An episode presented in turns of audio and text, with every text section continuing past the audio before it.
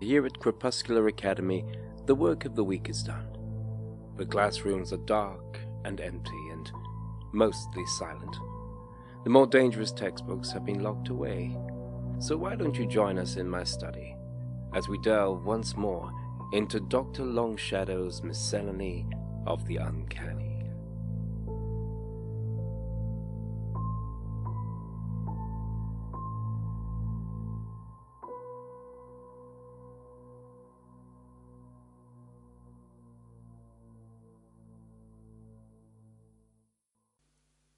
Good evening. My name is Dr. James Archipelago Longshadow. To begin, an apology. It has been some time since I was able to share one of my tales with you. Allow me to explain this unfortunate but unavoidable absence. In a word, penguins. I will elucidate. The summer months here at Crepuscular Academy are invariably hot, much warmer than the more temperate regions that surround our grounds. The reason for this thermal anomaly has never been satisfactorily explained. There are theories, such as the Academy's proximity to certain dimensional hinterlands. However, the result is that it can be uncomfortably warm. Or at least, that was the case. This year, the Physics Club, in tandem with the Upper Sixth Geography Society, devised a means by which a stable portal could be established to the Antarctic regions. Their prime objective was to further exploration of the region. However, the portal proved unsuitable for such endeavors, as, whilst allowing movement from the pole to the basement area where they had set up their equipment, transport in the other direction, i.e. from the Academy to the Chile South, was not possible. It was at this stage that Professor Brunel, our engineering specialist, having heard about the endeavors of the students, hit upon the idea of using the portal as a means of air conditioning.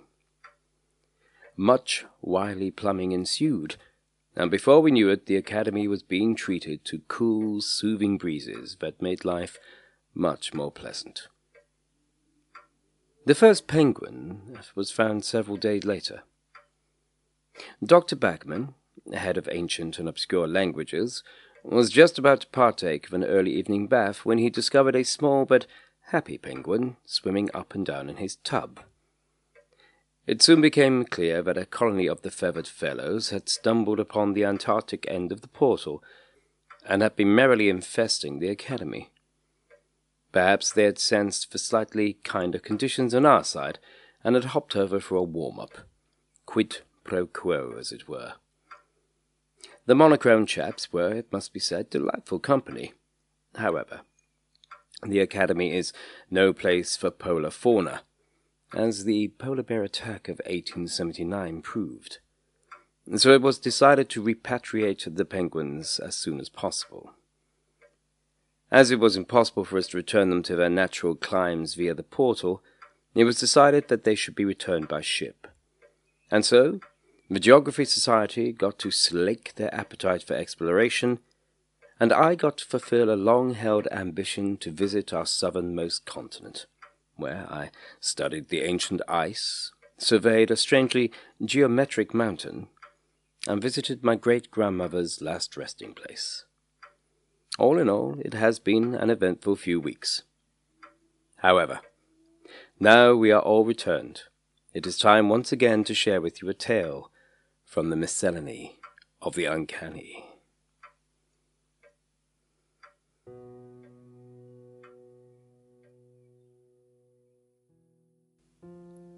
When Anne's parents had told her that they were going to be holidaying in a cottage on an island off the west coast of Scotland, her first response had naturally been to inquire about A, the Wi-Fi, and B, the mobile signal, and C, if there were neither of these, why were they dragging her off to the edge of the world away from every basic need of every human?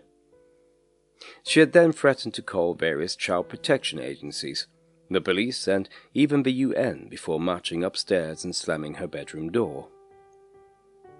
The time for a holiday had come around, and she had sulked on the long car journey north. She had pouted on the ferry from the mainland, and had sat silently, contemplating the logistics of putting herself up for adoption on the drive along the narrow roads that wound from the port, through the heart of the island, to where they would be staying.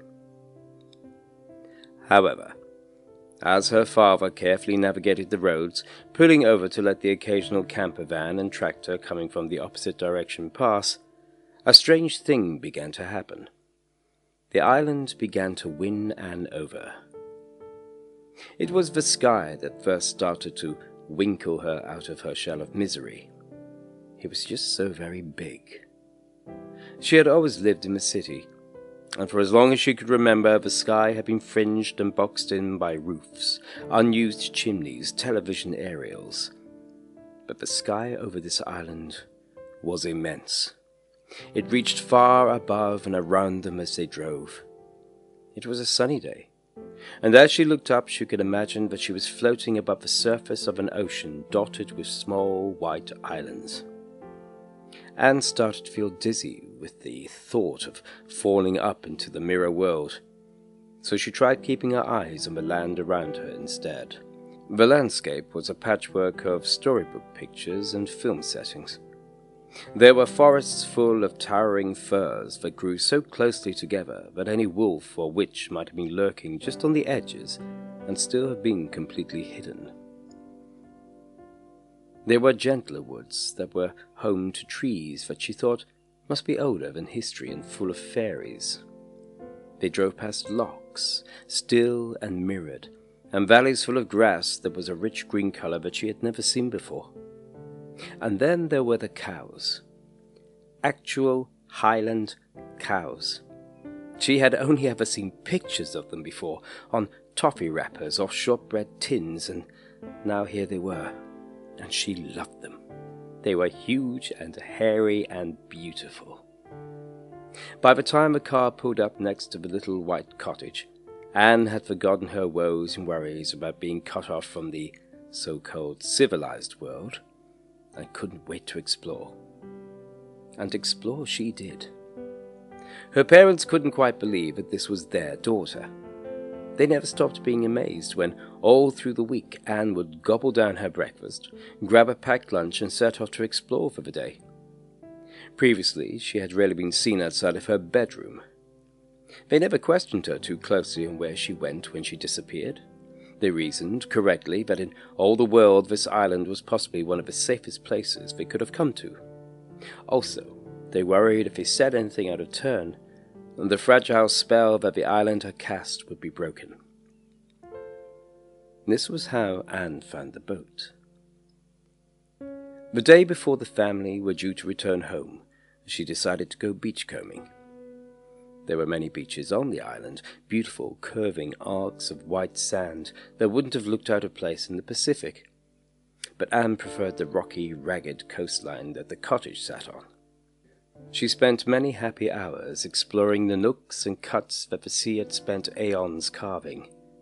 She would wander happily along the coast, sometimes heading in to explore a wood or a valley, but mostly clambering over rocks and collecting shells and pebbles that caught her eye.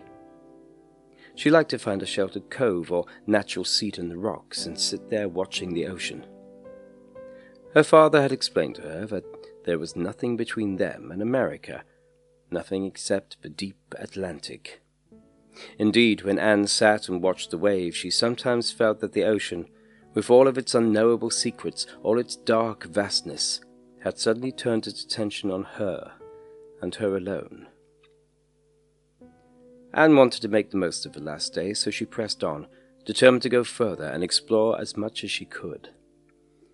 She had been walking for an hour or so when she was forced by vertical rocks to head inland. She came to a field of unkempt grass that had obviously not been visited by the island's cows or sheep.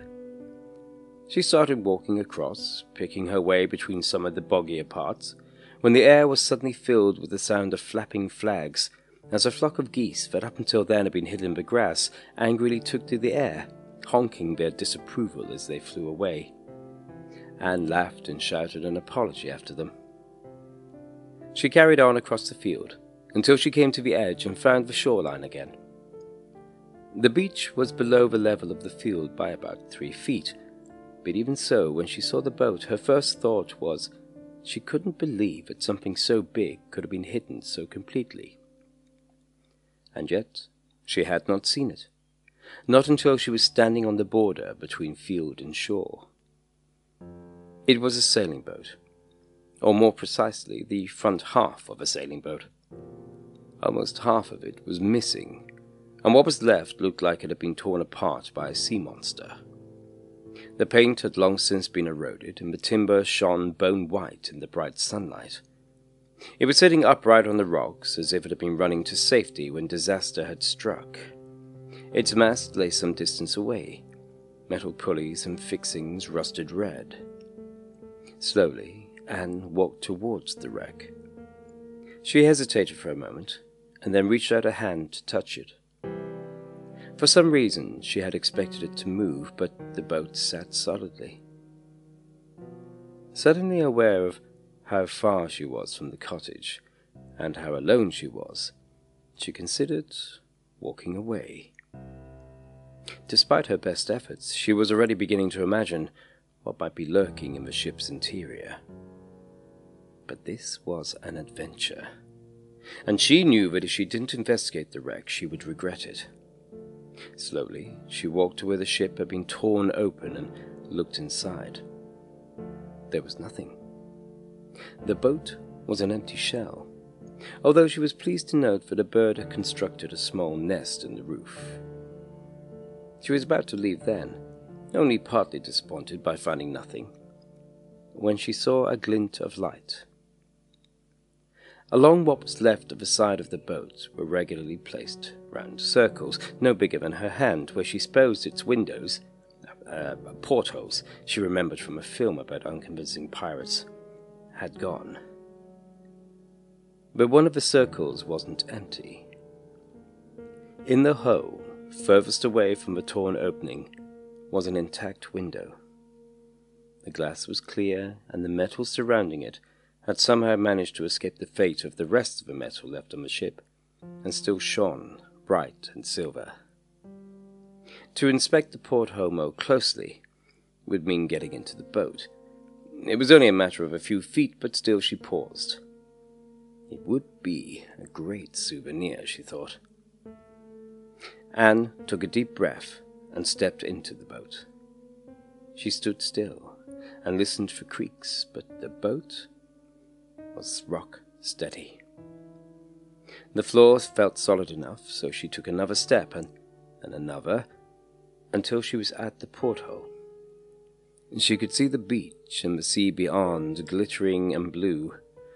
Tentatively, she reached out and put her fingers around the metal and gave the gentlest of tugs. As she felt it give, she gave half a thought to the idea that perhaps this wasn't the right thing to do. Was it stealing? No, she thought. She began pulling harder. If someone had wanted this, they would have taken it a long time ago. Anyway, she was doing the boat a favour. If she left it here, surely it would only be a matter of time before the seas and the winds claimed this last surviving piece. This way the boat, or at least a part of it, would live on forever.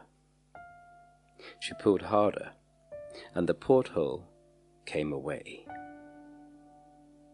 Anne tucked her treasure in her backpack and started the journey back to the cottage. As she retraced her steps, the sun was hidden behind gathering clouds, and the air grew colder. When the family finally got home after a long journey, Anne's parents were more than a little dismayed by how quickly she ran upstairs to gulp down the internet, like a desert explorer at an oasis. Oh well, they thought. At least she managed a week away from it all. After catching up with all of her friends, some of whom she had actually met in person, and binging on videos to ensure that she was completely up to date with what was cool, she lay back on her bed and took a long, satisfying, relieved breath. That was when she remembered her treasures from the week's exploring. She opened her backpack and began to lay them out on her bed. The treasures were mostly made up of rocks that Anne had decided were in some way worthy of keeping. Some, for example, were beautifully smooth and felt as if they were still wet. Others had splinters of crystal in them, and one looked impressively like a shark's tooth. She also had some small, twisted pieces of driftwood and smoky blue sea glass. Finally, her hands felt the smooth, cold metal of the porthole when she pulled it out. She hadn't taken it out of the bag since she'd found it. She had wanted to, but found that it wasn't till they were a fair few hundred miles between her and the island that she had felt in any way comfortable doing so. It was just as clear and shiny as it had been on the beach that last day. She ran her fingers over the glass and held it up to her face. Was it her imagination? Or could she catch just the faintest smell of the sea? Anne looked out of her bedroom window and was suddenly filled with a great sadness as she remembered the blue sky arching over the sweeping land of the island. She had never noticed before just how very grey her hometown was. Grey roads, grey buildings, grey sky. She looked through the porthole just once, and then carefully placed it on her windowsill, arranging it in the middle of all her other treasures. Anne wasn't sure why she woke when she did. It was still dark outside, but there was a light in the room. Sleepily, she thought it must be her phone, but who would be sending a message at this time of night? It took her a few moments to come round enough to realize that the soft glow in the room wasn't coming from the bedside table where she had left her phone. It was coming from the windowsill. She got out of bed and padded across the room to her treasures, and there, amongst the rocks and driftwood and sea glass, was the porthole. Anne's breath caught in her chest as she looked at the small circle of glass. She slept in the attic room of her house, and had never felt the need to close the curtains for privacy. Through her window, it was deepest night. A starless, cloudy sky loomed over the black silhouettes of the rooftops, with only the occasional glimpse of light punctuating the dark. However, when she looked through the porthole, Anne could see the ocean. Bright and blue, glittering with sun. The scene moved gently up and down as it would have done, as if she was on a boat. No one really knows how they would react when coming face to face with such a situation. There is precious enough magic left in the world, and it is sad but true to realize that for most people the question of what to do when finding some magic is a moot point. Anne reacted by dropping the porthole and jumping back into bed and pulling the covers over her head. She stayed there for some time. Eventually, when it became too stuffy to maintain her hiding place any longer, she slowly lifted her head out, took a slow, deep breath. The porthole was lying on the floor where she had dropped it. Now, it was just a thing of metal and glass. Anne stared at it, relieved, but not quite trusting it enough to take her eyes off it.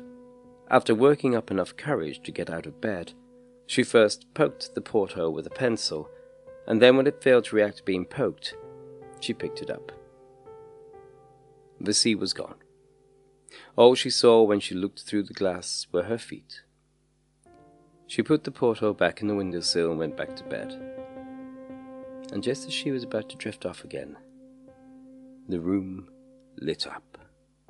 It was a sudden flare of light, and it made her sit up quickly. There was another flash, and she realized it was coming from the porthole. Once again, she picked it up and looked through. The sea was back, but it was changed. Instead of calm waves, the water was churning and tilting sickeningly. Above the water was a mess of black and grey from which huge flashes of lightning streaked. As Anne watched the storm in amazement, she heard a knocking noise. She turned, expecting her door to open and her mother or father to appear, but it remained closed. Again, there was a knocking, looking down, and realized that the noise was coming from the porthole. Slowly, she turned it over. Now Anne was looking at the inside of the sailing boat. It was completely filled with water. She saw a cup and a map float past, then she saw seaweed. But that didn't make any sense. Why would seaweed be inside the boat? It was just as Anne realized that the seaweed was in fact hair, and that the face appeared at the porthole. It was a girl, not much older than Anne. Her cheeks were bulging and her eyes were wide and bloodshot. Desperately, she raised her hand and hit it against the porthole. Anne was frozen. Part of her was screaming to drop the porthole, to run to her parents, but she couldn't. Anne felt tears rolling down her cheeks as she watched the girl in the boat open her mouth in a silent scream of bubbles and then claw and claw at the porthole, breaking her nails against the glass. And then it was over. The girl stopped thrashing and became quite still. Now Anne could move. Now she could scream, and scream, and scream.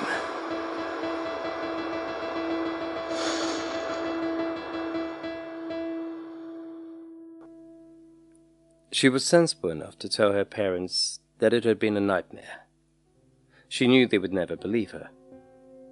The next day, at her insistence, Anne's mother took the porthole to work after promising to throw it in the canal that ran behind her office. Anne's mother, however, decided to keep it. It was such a pretty thing, and it would make a lovely paperweight. There was no need to tell Anne. She put the porthole in the glove compartment of her car and left.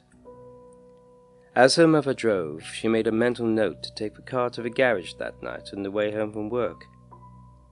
It had started to make the most annoying knocking noise. A lesson for us all there. Some souvenirs are better left in situ. Now the time has come to retire and enjoy a cool night's rest. I hope wherever you are, in time and space, that you sleep well and peacefully. Please, come back rested and refreshed, and join us once again for another tale from Dr. Longshadow's Miscellany of the Uncanny.